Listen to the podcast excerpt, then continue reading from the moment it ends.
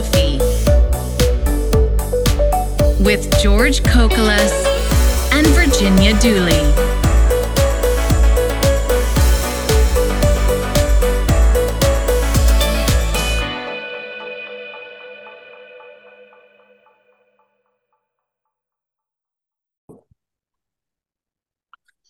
One more episode is about to start. Uh, Teachers Coffee. We have reached the middle season. Welcome, Gina. Hello. Hello.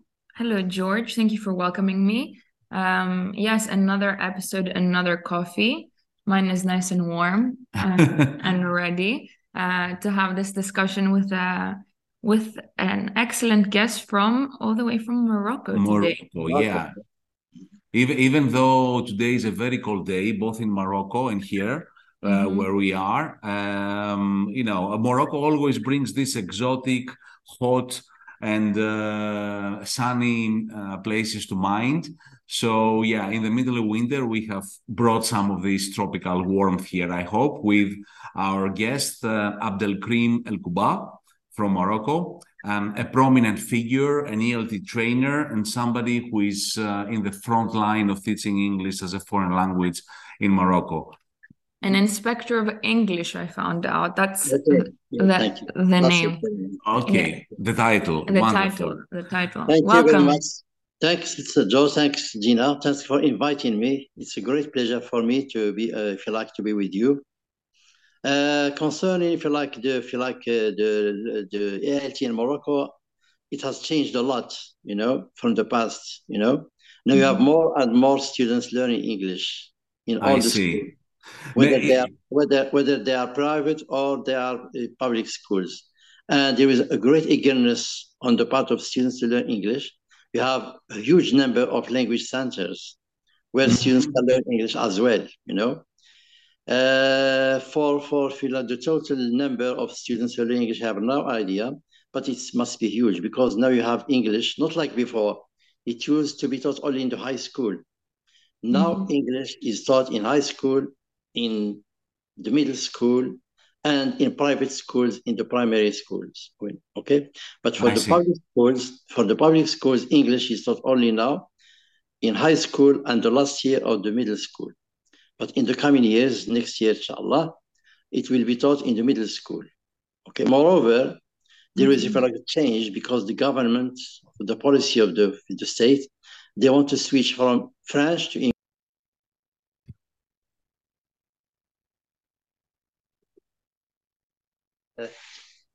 Scientific subjects like math, science, physics, etc. Okay. Okay. And mhm.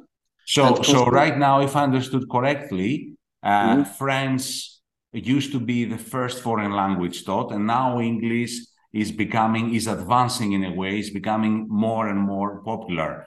And I Yes. think you know that um, there is also a difference between the the spoken Arabic and Moroccan Arabic. Is that true? Yes. Uh, Yes. so it seems like you are a trilingual, trilingual nation, nation there, right? You're right, Sir George. Yes, there is a big difference between classical Arabic and Moroccan Arabic. Okay, thank you. Okay. Wonderful.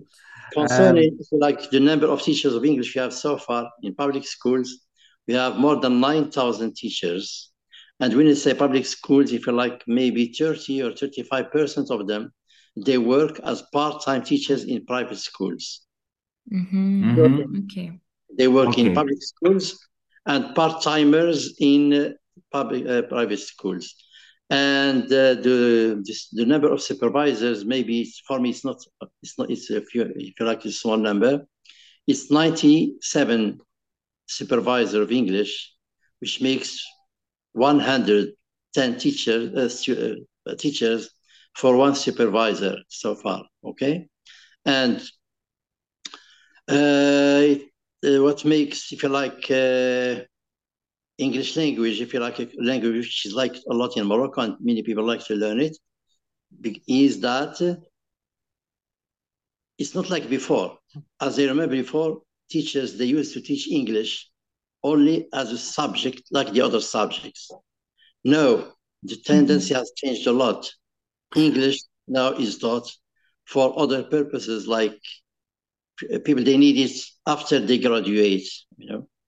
Yes, I, we will reach that point, and maybe you can tell us more about. Before mm-hmm. we reach that, you talked about an increased number of teachers mm-hmm. and many students as well. The need, as we said, uh, and the demand has grown a lot. But my next question is: Do you feel that teachers today in Morocco they have sufficient training on teaching methodology, on how to teach uh, inside the classroom? That's a good question because the, the job of the supervisor is to organize, if you like, sessions of training for teachers, both in public and private schools. But it, it depends, you know, in some areas it's enough, in others it's not enough. Like as I said in Casablanca, Rabat, and big cities, it's enough because you have a lot of session trainings, etc. You have a lot of sessions of demo lessons, model lessons, etc. But when it comes to, if you like, uh, small cities, etc., maybe sometimes it's difficult to organize them. You know, you see what I mean? Okay. Absolutely. Absolutely. It's okay. Thank you. And by the way, we have very highly qualified supervisors of English. Uh, this year, the, the ministry is, if you like, is training 10 more supervisors for ne next year, inshallah. Okay. Okay. Great. So, so what's the, you know, now there is the switch, as you said, from French to English um, mm -hmm. in the Moroccan market, but what's what's the goal of the of the english programs that take place in morocco is it for the students to get a certificate to prove their language or is it um, for them to actually be able to use and communicate and speak the language what what do you see from your experience what what is the preferred let's say for, for me gina it's both it's just it's, it's a certificate and they, so that they can use it but they mm -hmm. can use it if you like it's the primary goal is using in the future because yeah. now we have students when they graduate, we like from uh, from the university, uh, when they go to work, they need English, you know. Mm-hmm. Okay, okay, irrespective of their, if you like, uh, disciplinary they have chosen, you know. Okay, uh, I give you uh, something. Uh, last month there was a, if you like, a, a fair in a hotel in Casablanca for hiring people, and they mm-hmm. wanted engineers. And when, if you like, the candidates they go, the first thing they ask them is English. If they find the English is good, they ask them for other things. If they find that English is not good, they say, sorry, we cannot, if we'll hire you, you know. Therefore, English now is a must. Okay. Okay. It's a privilege for, if you like, students speak English. And for candidates who want to work in, if you like, especially now in offshore in Casablanca, you know, you know. Okay. Uh, this is this is, I think, um, it's a, mm. it's a great realization in a way, and I think it's a very nice message to send uh, to send out to the world because we've been asking all these questions because we want to see how much the demand from, let's say, the market or the demand after graduation may influence teaching. And I'm saying that because in many countries, that's why Gina talked about certificates. The mm-hmm. whole teaching of English is around acquiring a certificate. But what you are saying right now, I think this is really precious information. It looks like the market uh, or professional careers, they demand not just for you to have a certificate or simply declare that you know English. You have to speak English. You have to be able to communicate because you have just com- confirmed, right, yeah. yeah, that if you don't speak, you're not getting the job. Yes, you are right. Yeah, the main focus is on communication, you know, and fluency. You know, this is what they want. You know, okay. Mm-hmm. So this brings me to the previous question as well. All this training and all these supervisors, do they focus more on how to teach communicative English inside the classrooms, or do they focus more on what is traditional, like, let's say, passive knowledge it's, exercises? It's Really, it's a very good question. I was going to talk about that. In the past, supervisors they used, if you like, to give training sessions on, if you like, teaching of uh, language, like uh, how to teach grammar, how to teach vocabulary, how to teach this. No, they focus more on how to be communicative. You know, okay, the purpose of English, okay, the use of English, not only how to, you know, and even the, if you like, uh, teaching of English has switched from teaching just English as a language and, and now they are trying to teach English as a tool for communication. Okay. See? Absolutely, absolutely. And sometimes, you know, this is um, this can be a great challenge and a new challenge for teachers as well, because We're talking about uh, hard work here. If you want to get a non-native speaker to speak, communicate effectively, and be a successful professional, um, it's a maybe an unknown path for many teachers as well. And there is nothing embarrassing in admitting that it's not an easy task.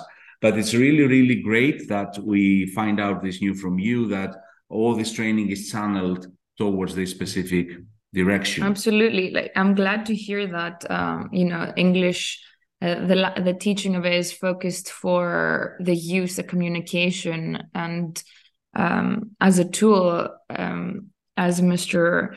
Um, Abdel Karim said very nicely. Because um, at the end of the day, it's the most important thing to, to know how to use the language effectively and to communicate.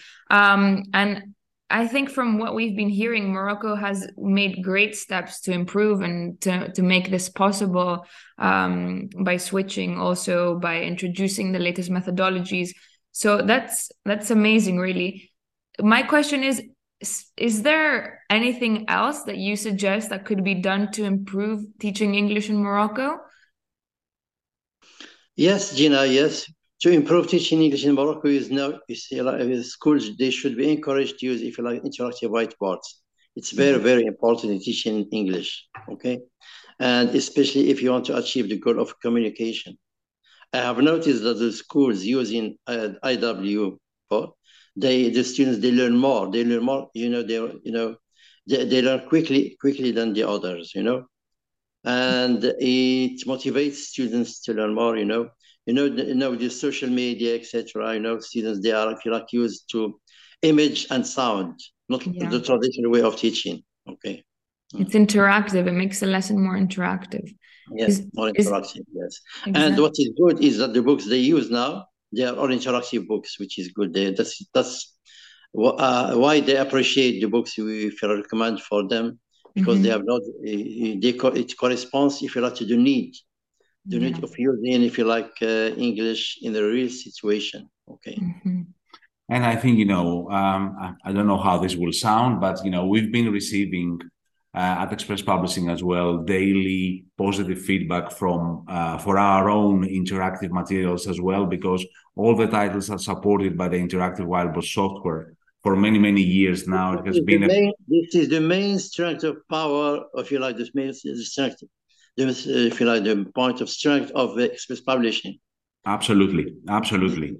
It's pioneering technology, and it continues, you know, to provide these high quality standards. One more question that has to do. We talked about the training, and I talked about the the the teachers. Obviously, you, you may have answered it in a way, but I want to know if there is any kind of specific demand from the students regarding their needs. If the students themselves do actually want these communicative objectives, or they still seeing English as another assignment in the curriculum, another subject in the curriculum. Um, if you could get into your students' minds, what what do you think is their views regarding the lesson of English or English as a lesson? Or how they're going to use it after that, after school? From what I notice, from what I see in, if you like, in our students, I believe they believe that they use English for communication, not just a subject, you know, okay? And uh, to prove that, many students, you know, they, they spend a day at school and in the evening they go to center language to learn English for speaking, for, you know, for communicating, you know, okay? This is what they want. They are aware that English is, should be used, should be used communicatively, should be used in everyday life, you know. Should you use for specific purposes too, you know? Okay. That's great news, actually. That that's great news. Good. And um, I think uh, we've uh, reached the roast question, the mm-hmm. surprise question of the interview. Um, great. Okay. So um, very very interesting very serious. So we're going to switch it up a, a little bit. I'm going to ask you uh, during your experience as a as an inspector of english or an elt supervisor um, what what is the funniest question you have been asked by a teacher or a student? Um, maybe a funny incident that you came across during your I, career? I, I, have, I, have, many funny incidents. I don't, I don't call them funny, but uh, it's something which stuck in my mind forever. Mm-hmm. When I started supervising, because me, I was a teacher too. I spent seven years of, as a teacher mm-hmm. of English. Mm-hmm. And my first year of English, I, I, of supervisor, I was at the time about 31 of age or so. And I used to have teachers older than me. And uh-huh. sometimes it was, if you like, I was embarrassed, you know, to supervise a teacher Mm-hmm. One of them, he was my teacher, for instance. Uh, during my first year of experience, I attended a lesson of a teacher. He was good in teaching, everything was good, but he had a big problem in pronunciation. And he mispronounced productive words. I mean, productive, he taught words wrong to the students. Oh. And mm-hmm. when I was discussing with him, I was ashamed to tell him that it was a mistake, etc. You know, mm-hmm. Yeah. And uh, it was really, it was, I was surprised. You know, he's he's a good teacher, good in in the way of teaching. It was good. And uh, for instance, I give an example. He taught for the students for the first year. Instead of saying no, he say news. and when I was discussing, I couldn't say it to him. You know. Yeah. And I had to write a report. At the time, we used to write reports in French Mm-hmm. And I wrote what was positive in the lesson. It was good, good, so good. Then I write a report word. I give you the word, the, the French sentence I wrote at the time, and I will translate it in English. I wrote, euh, cependant, j'attire l'attention de Monsieur le professeur de faire très attention aux fautes de prononciation commises par les élèves. You understand it, no? Uh, more or less. Maybe okay, the less left part I didn't. How that right? However, I would like to ask the teacher to pay great attention to pronunciation mistakes, okay, made by students, not teacher. Oh, okay. and when he read the when he read the report, he, he made me tell the teacher, sir, it's not it's me. I told mm. him, I know it's you. It's you. It's not the students. But in the report, you know, the headmaster can read it in French, you know. Mm-hmm. You know, the, someone can read it and it's not good to write by the teacher. Okay? Yeah, absolutely. At the time, you have no internet, you don't have, you know, you should check in the dictionary for, if you like, the, you know, the transcription of the words, etc., phonetics, etc., you know. Because mm. I, I, have a lot of a lot of experiences like that, you know some of them are funny, you know. Okay. That was a nice diplomatic way to get the message across. Yeah. Yeah, very diplomatic. well, thank you. Okay, Mr. Abdelkrim, thank you so much. I think you gave thank us you, a, a, whole new perspective um, regarding uh, English language teaching in Morocco because we've been following developments there and they are very, very encouraging uh, that you know you focus on communication and what communicate that's it yeah yes training etc this is the main point. Thank you very much. Thank you gina. Thank you george. Really i enjoyed if you like if you like uh, doing this if you like, interview with you. It was a great pleasure for me. Thanks. Lovely. We enjoyed it too. Have a lovely day. Thank you. In, in warm morocco. It's sunny it's sunny now. It's really yes. sunny